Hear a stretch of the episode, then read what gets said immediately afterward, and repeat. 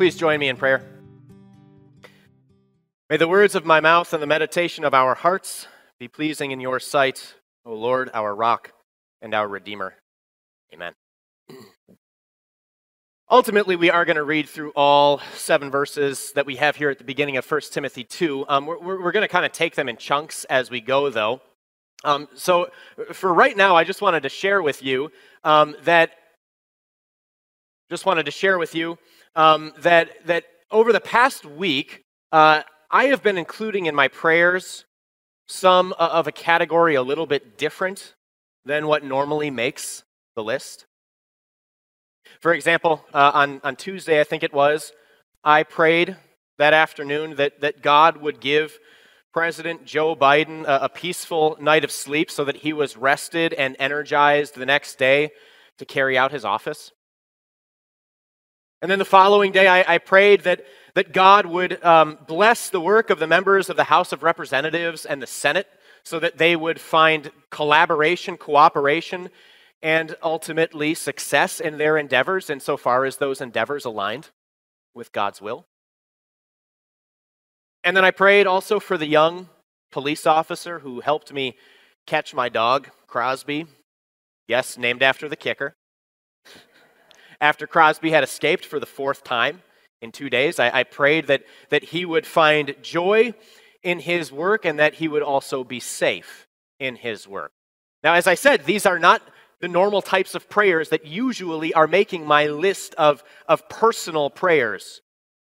And I'll be honest, probably the only reason why they made my prayer list this past week is because I was getting ready for this message from 2 Timothy chapter 2.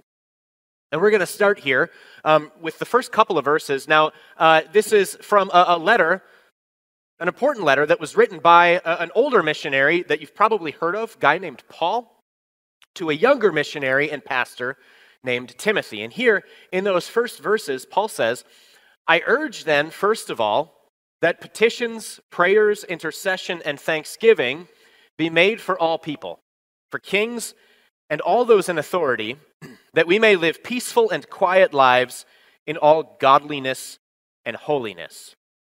Now, in this letter that Paul wrote to Timothy, um, as, as Timothy is uh, now charged with establishing churches and establishing leadership in those churches, Paul gives him an awful, awful lot of directives in this pretty short letter.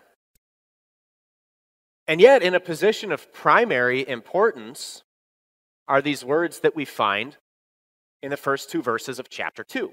Right? He says, I, I urge you, first of all. Now, we're not going to be zeroing in today on the relationship between Christian and government. We're, we're not even going to be uh, focusing specifically on Christians praying for their governing authorities. Rather, what we're going to be doing is we're going to be using these verses as, as almost like a pattern or an example to launch us into a deeper dive of our topic today, which is prayer. The goal being that each and every one of us would leave here this morning with a deeper and richer prayer life as a result. Now, I already mentioned to you um, that, that, this pray, that this is all about prayer, right? Um, this is an important topic, right? If you go through Scripture, if you go through the New Testament, I, I haven't counted this out yet, but I would, I would make a pretty strong wager that among all the Christian disciplines that are commanded in the New Testament, prayer is probably second, only below love, right? A lot of commands to love, a lot of commands to pray. Prayer is a very important topic. We see tons of examples of God's people praying in the Bible. We also find a lot of commands, right? Now, most of those commands, most of those commands, um, and we're going to look at this a little bit more in a moment, most of those commands to pray maybe don't follow the same line of, uh, uh, of, of prayer, the same um, category of prayer that we normally do, right? Um, but as you're praying, right, as you're engaged in your prayer life, uh, and I'm assuming that you do, right? God says to pray, we pray. And yet, I, am guessing, I'm guessing that a lot of you probably in recent history in your personal prayer lives have not really considered this kind of prayer. Like, I'm guessing that it's been quite a while since um, you prayed that God would bless your local civil servants' day. And I, I, would also wager that maybe it's been a couple of months since you asked God, or, or longer, since you asked God that He would give Governor Tony Evers a wise servant's heart. And even though Paul here says that thanksgiving should be made for these people, it's probably been quite a while since you offered up a prayer of thanks for the work that is going on in Washington, D.C., with our nationally elected leaders there.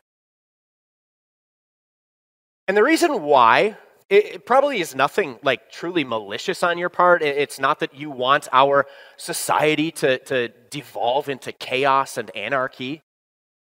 The reason is probably a lot more simple, as it is for me, I think, which is that when we spend those quiet moments with God in prayer, those prayers typically take on the flavor of a different category. A category that we might entitle Things I Want. Maybe recently you've prayed for your investment to take off, or for the stock market to turn around so that you have something left in your 401k when you retire.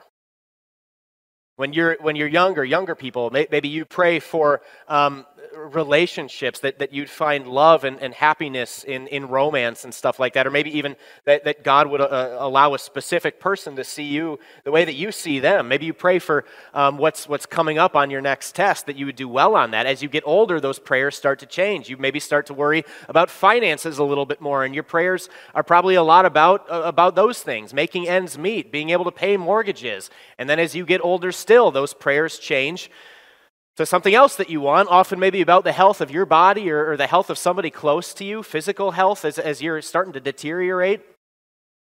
Maybe it's mental health too, as you've been struggling with the fact that, that you're not able to do so many of those things that you used to love. And, and don't get me wrong here. Like, there, there's a lot of room in our prayer lives for those kinds of prayers right? To, to pray and ask God for the things that we want. In fact, in Philippians 4, verse 6, you are told to present your requests to God in prayer. We saw it in the life of Abraham too, right? He, he was coming to God and he wanted God to, to intervene in a very specific way in very specific circumstances, right? Why? Because Abraham was worried about somebody that he cared for deeply, right? His nephew Lot. But if that's the sum total of your prayer lives, praying for what you want, something's off. If your prayers are all about asking God to fulfill your personal desires and to enter your specific circumstances in a specific way that you think is going to make you feel happy and fulfilled, or maybe reduce some of your stressors and anxiety, it means that, that you're missing a depth and a richness in your prayer life that God really wants you to have. Because far more important than getting what you want, far more important than twisting God's arm in prayer so that His will would align with yours, far more important is what God wants. Far more important is that in our prayers and in our lives, our will, our wills would be aligned God's will. And that's what brings us to our first main point this morning about focused prayer. Focused prayer asks what God wants. Did you know that if you would look at all of those commands in the Bible concerning prayer, you would, you would learn that shockingly few of them tell you to pray for what you want and to pray for the desires of your heart. Far more of them, vastly more of those commands, are about asking God for something specific that He wants. And so we have commands like we, we had there in the, the, the first couple of verses to pray for our governing authorities.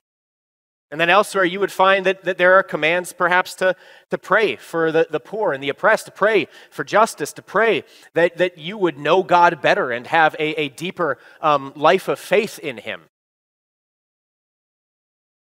But I'm going to be honest. This is a tough discipline. And the reason why it can be so difficult is because we do have so many cares and so many concerns going on in our lives.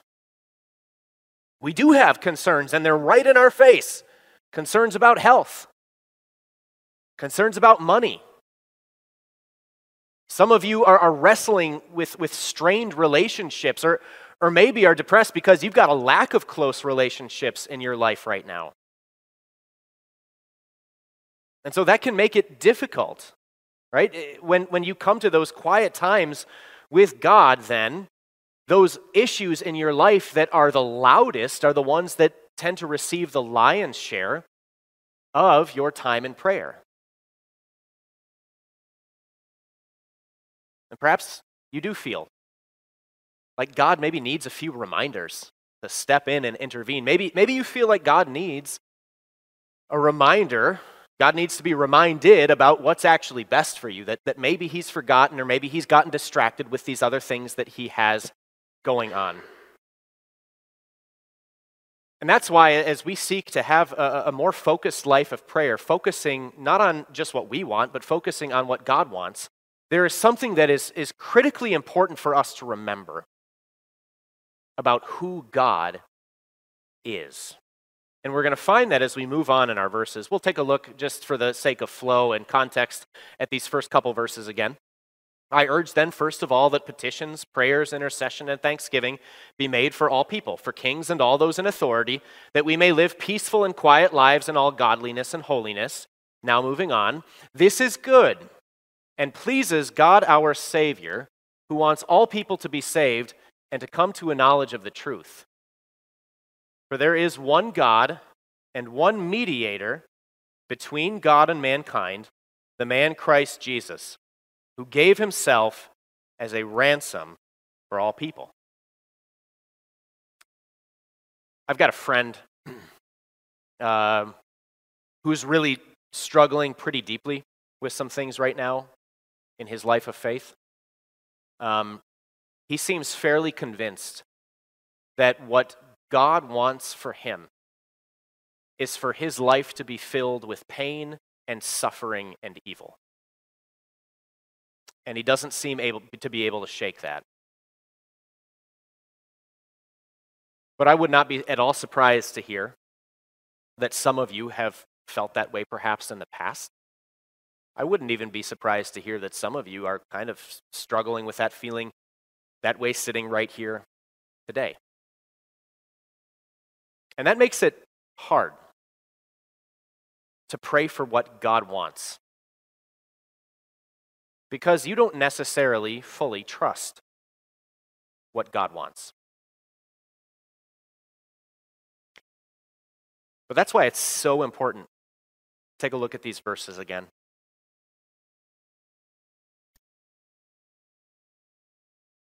What does God want for you? for your life. Above all, God desires your salvation.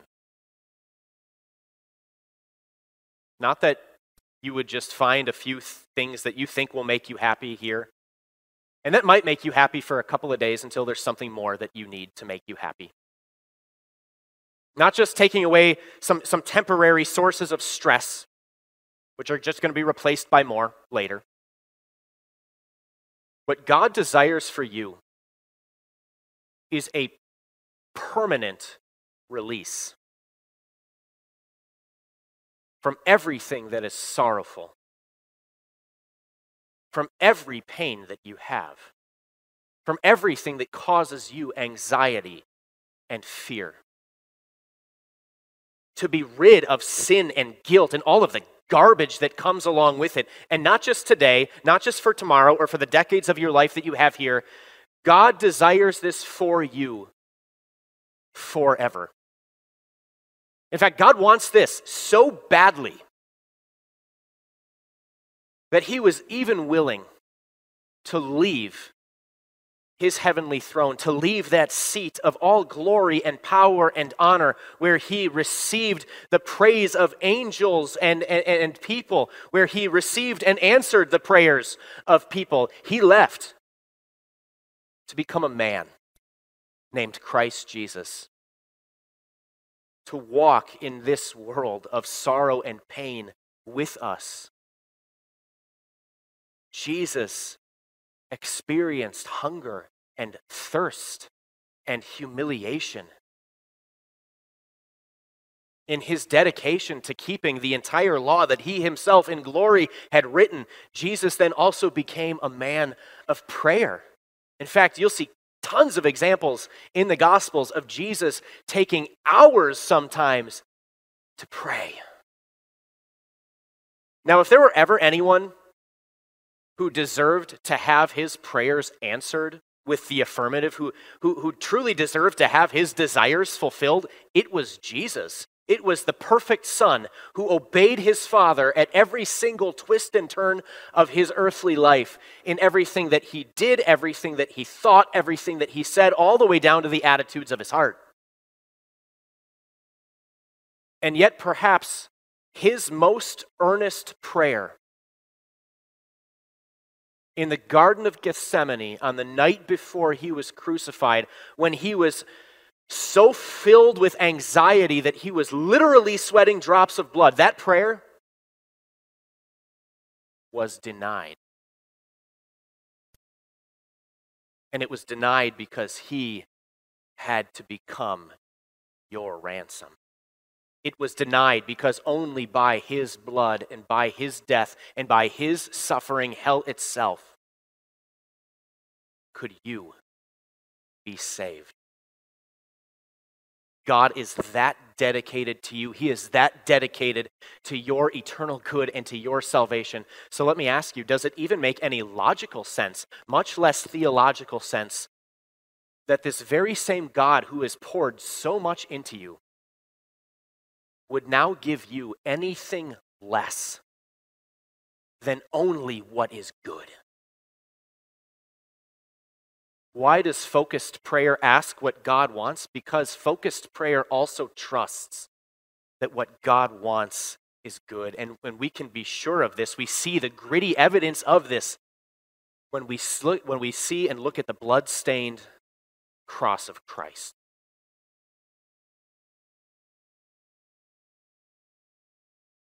So, is that it? We're all done? Wrap it up? Tie a bow on it?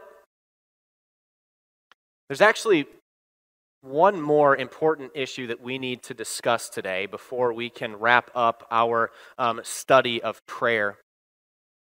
And it actually has to do with what you do once you have wrapped up your prayers. I just want to follow the thread of thought in these verses again before we go on with the, the last few. Um, Paul has told Timothy to pray for governing authorities so that we can live these we can live in peace essentially, right? And so that in peace we can live lives of godliness and holiness. Because what does God want? He wants people to be saved. He wants them to come to the knowledge of truth about Jesus, their ransom from sin. But then Paul goes on with this. He says, This has now been witnessed to at the proper time. And for this purpose, I was appointed a herald and an apostle. I am telling the truth, I am not lying, a, and a true and faithful teacher of the Gentiles. There was once a, an aging Christian woman named Edith who lived next door to a single mom and her two kids. And one evening, as Edith was, was talking over the fence with her neighbor, she learned that, that her neighbor had been laid off from her job and was worried because the electric bill was coming due in a couple days' time and she didn't know how she was going to pay for it. So, being the good Christian woman that she was, Edith went into her home and she prayed. She prayed that God would allow her neighbor the financial means to pay for her electric bill. Two days later, the lights went out. The next concern was water. Neighbor didn't know if she was she wasn't able to pay the electric bill. She didn't think she was going to be able to pay the water bill either. So Edith once again prayed and she prayed that God would, would, would allow her neighbor to find some way to keep the water on. And the water didn't stay on. And Edith watched as the neighbor kids, when they would come outside, started to look dingier and dirtier. Of course, the next big concern was food. How am I going to feed my kids? Her neighbor said. So Edith prayed and prayed and prayed so earnestly that, that God would provide food for, for, for her neighbor's kids. But as time went on, she began to notice those kids growing a little bit scrawnier, their clothes looking a little bit baggier hanging around them. And the final, the final one was the mortgage.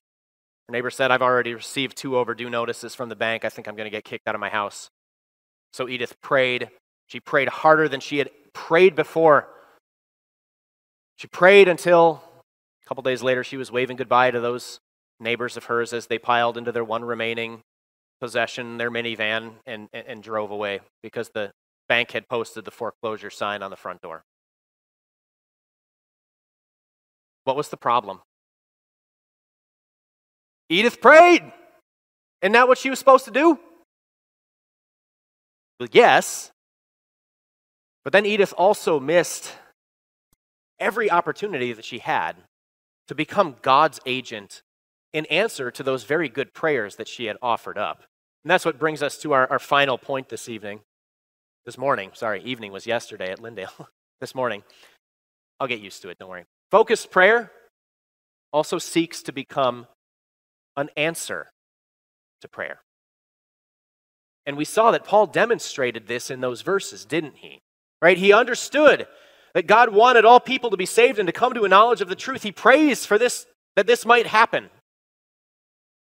And then Paul went out and he became that great missionary, right? Paul says he became the herald and the apostle to the Gentiles who did not know the truth and thus did not know their Savior. Now, certainly, there are plenty of times when we pray for things that largely fall outside our control, right? Let's not, let's not dismiss that fact, right? When you, when you pray that the next hurricane that slams into a poor Caribbean island, that, that, that God would spare life and limb during that, you don't have a lot of power over the results, right? And maybe you've even prayed recently that, that God would bring the, the Ukraine Russia conflict to a peaceful end. You might have some ability to assist those affected by that conflict, but you don't really have much power to put an end to that conflict.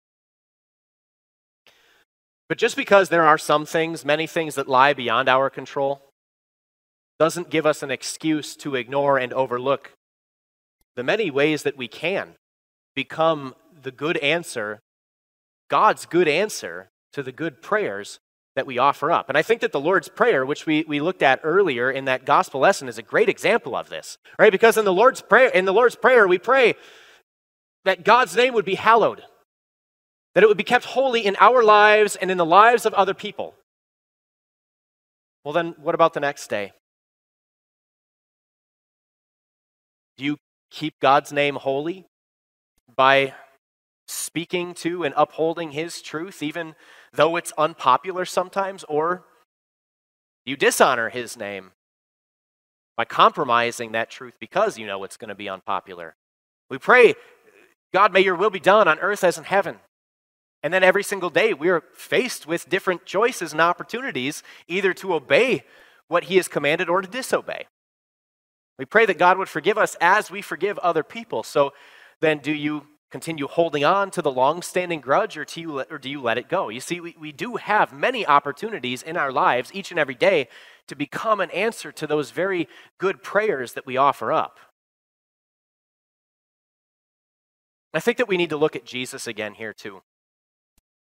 Because, yes, Jesus does serve primarily as our Redeemer. He serves primarily as our sole salvation from sin. But, but that doesn't negate the fact that Jesus also serves as our great example. That we learn to pick up our crosses by, by seeing how he bears his cross so that we can follow also in his footsteps. And so I want to go to the cross. I want to go to the cross where foul Roman soldiers are driving nails through his hands and his feet. And even as they are in the process of murdering him, what was Jesus' prayer? Father, forgive them.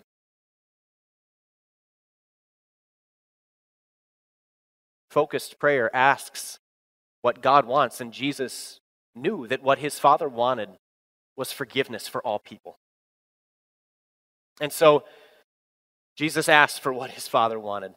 Because even in his hour of pain, unlike anything we can ever imagine, Jesus trusted that what his Father wanted was good.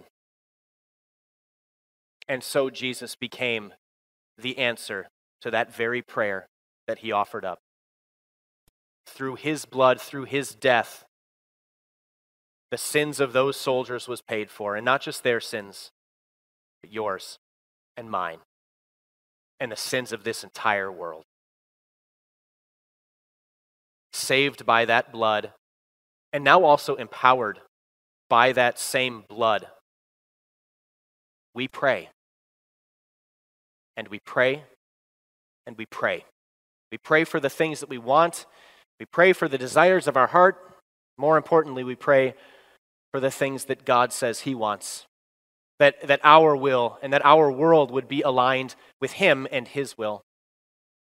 Because we know that that will is good. So good that He gives us Jesus, so good that He gives us salvation, so good that He gives us everything that we need for everlasting life. So now, like Paul, like Jesus, we also can go out and become God's good answer to those prayers that we offer up. God's agents of godliness and holiness, so that through our lives, His name might be glorified among all people. Amen.